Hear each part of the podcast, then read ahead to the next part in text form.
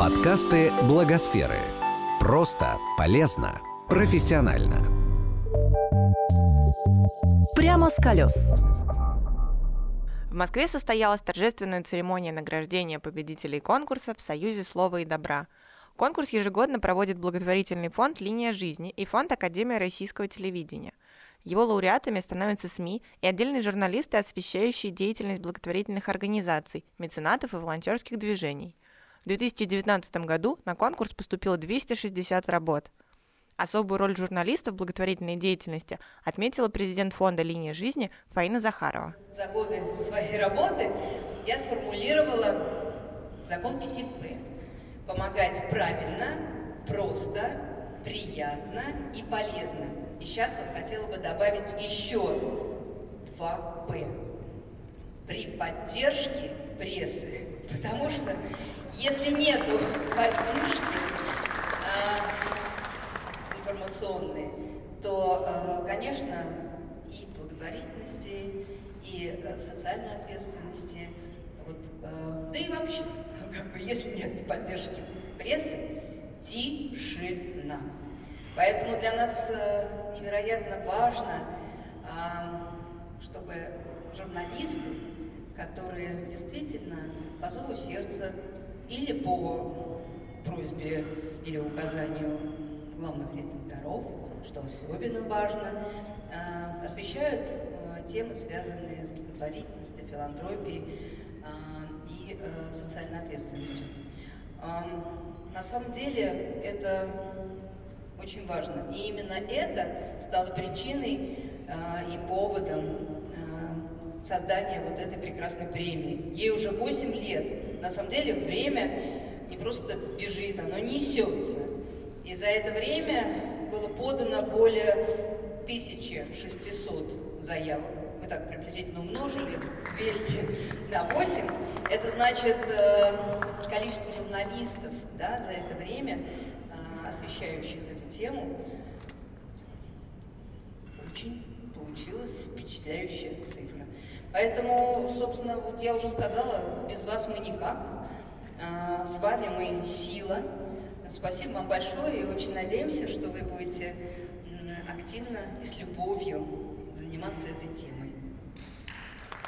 На церемонии были отмечены СМИ в 8 номинациях. Телеканал или ТВ-программа, радиостанция, периодическое издание, СМИ, обеспечивающие рекламную и информационную поддержку благотворительным проектам, информационное агентство, интернет-портал, корпоративные СМИ и лучший диджитал-проект. Победитель в каждой номинации традиционно получает в подарок не только диплом лауреата премии, но и авторскую тарелку от художника-карикатуриста Андрея Бельжо. Во время вручения премии художник призвал обратить внимание на проблемы психоневрологических интернатов для детей. Я хочу вам сказать несколько слов об этом, потому что это очень важная вещь. И я знаю это не понаслышке, что называется. Речь идет о домах молчания или о психоневрологических интернатах, где живут дети с отставанием развития разной степени, но там есть и дети совершенно нормально. Таких домов 129 в нашей стране. И это маленькие концлагеря. Это страшные места, и когда я поехал в один из них, в заднем кармане у меня лежала фляжка коньяка, потому что я понимал, что мне, закончив медицинский институт и много чего знающего, про все про это и психиатру будет нелегко. Но уезжал я оттуда почти с полной фляжкой коньяка, потому что провожали меня дети, и от них исходила такая теплота, что я как-то даже зарядился от них. Они подарили мне скульптуру, которую сами слепили. Проблем там огромное количество. Я хочу, чтобы вы об этом знали. И вот «Адреса милосердия» — это как раз программа, которая должна донести до всех нас и до наших сердец, что мы живем в стране, где есть 129 маленьких страшных тюрем. Ведущий программы «Адреса милосердия» на радио «Маяк» Александр Ветров отметил рост количества СМИ, уделяющих внимание социальной повестке дня. Когда-то, когда мы первый раз победили вот в такое мероприятие, это было неудивительно, что мы победили. Почему? Потому что мы были единственные на всю страну, которые об этом пытались рассказывать. А сейчас я очень рад, что такие программы и такие журналисты есть на каждом телеканале и на каждой радиостанции. И как-то одна прекрасная немка, которая здесь возглавляет один из глянцевых журналов, сказала: вы знаете, вот пока 25% всей информации, которая есть в СМИ, не будет адресована и не будет о социалке, вот ничего в вашей стране не изменится. Вот Германия пошла именно по этому пути. И я считаю, что мы уже близки к 25%, и это хорошо. И с каждым годом все лучше и лучше становится, все больше и больше на это внимание уделяют, именно журналисты уделяют этому внимание. Вот сегодня говорили о том, что много фондов появилось, да, круто, еще будет больше и еще будет больше, если еще больше журналисты будут об этом рассказывать. В 2019 году премией также был отмечен директор дирекции утреннего эфира на Первом канале Кирилл Рыбак, который рассказал о важности освещения истории о маленьких делах, улучшающих мир, и формировании вкуса у аудитории СМИ. С одной стороны, нас захлестывает волна тревожной, тяжелой и страшной информации, которая касается всех, и от этого уже возникает ощущение перекормленности. Уже хочется от этого закрыться. И с другой стороны, и, возможно, именно благодаря этому, не в последнюю очередь, гораздо большее значение приобретают новости про маленький мир. Как у Ильфа Петрова есть большой мир, где построили Днепрогэс и сочинили какую-то там симфонию. А есть маленький мир, где построили брюки 200-летия Одессы и сочинили песню «Кирпичики». Мне кажется, что социальная деятельность и мне кажется, что какие-то истории про маленькие дела, которые делают мир лучше, относятся именно к маленькому миру, который для человека, безусловно, важнее, чем большой мир. А для вас вообще существует разделение на социальную журналистику и просто журналистику? Или это одно и то же? Для меня есть разделение на ту журналистику, в которой мне комфортно работать, и ту, в которой, к счастью, мне не доводится работать. Есть темы интересные, есть темы те, которые надо сделать интересными. Есть, опять же, некий запрос зрителей того, что они хотят увидеть в телевизоре.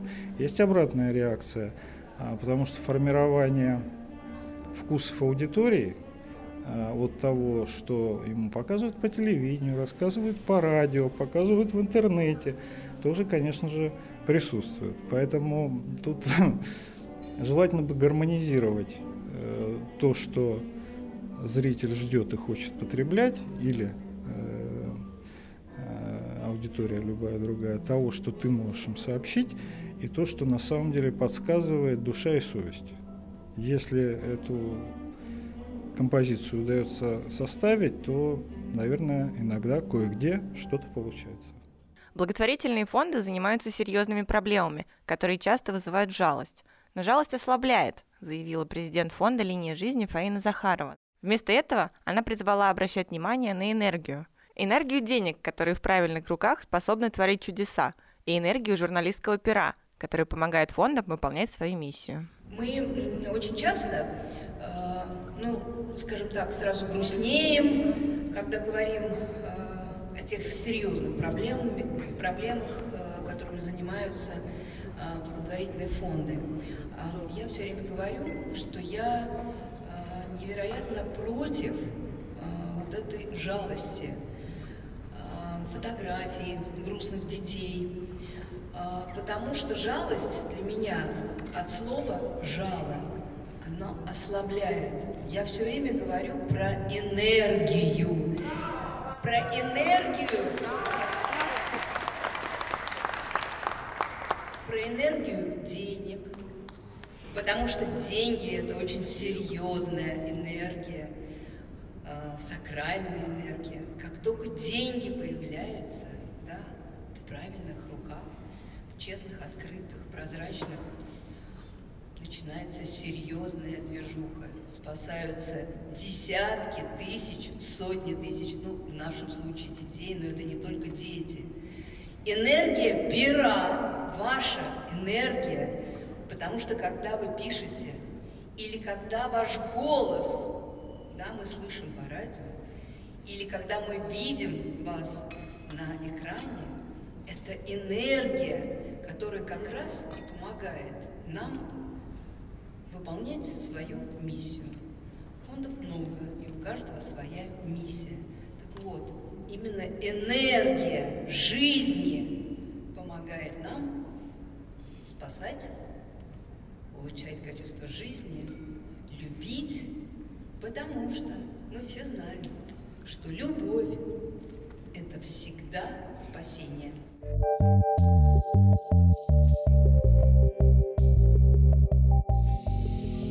Этот подкаст создан с использованием средств гранта президента Российской Федерации на развитие гражданского общества, предоставленного Фондом президентских грантов.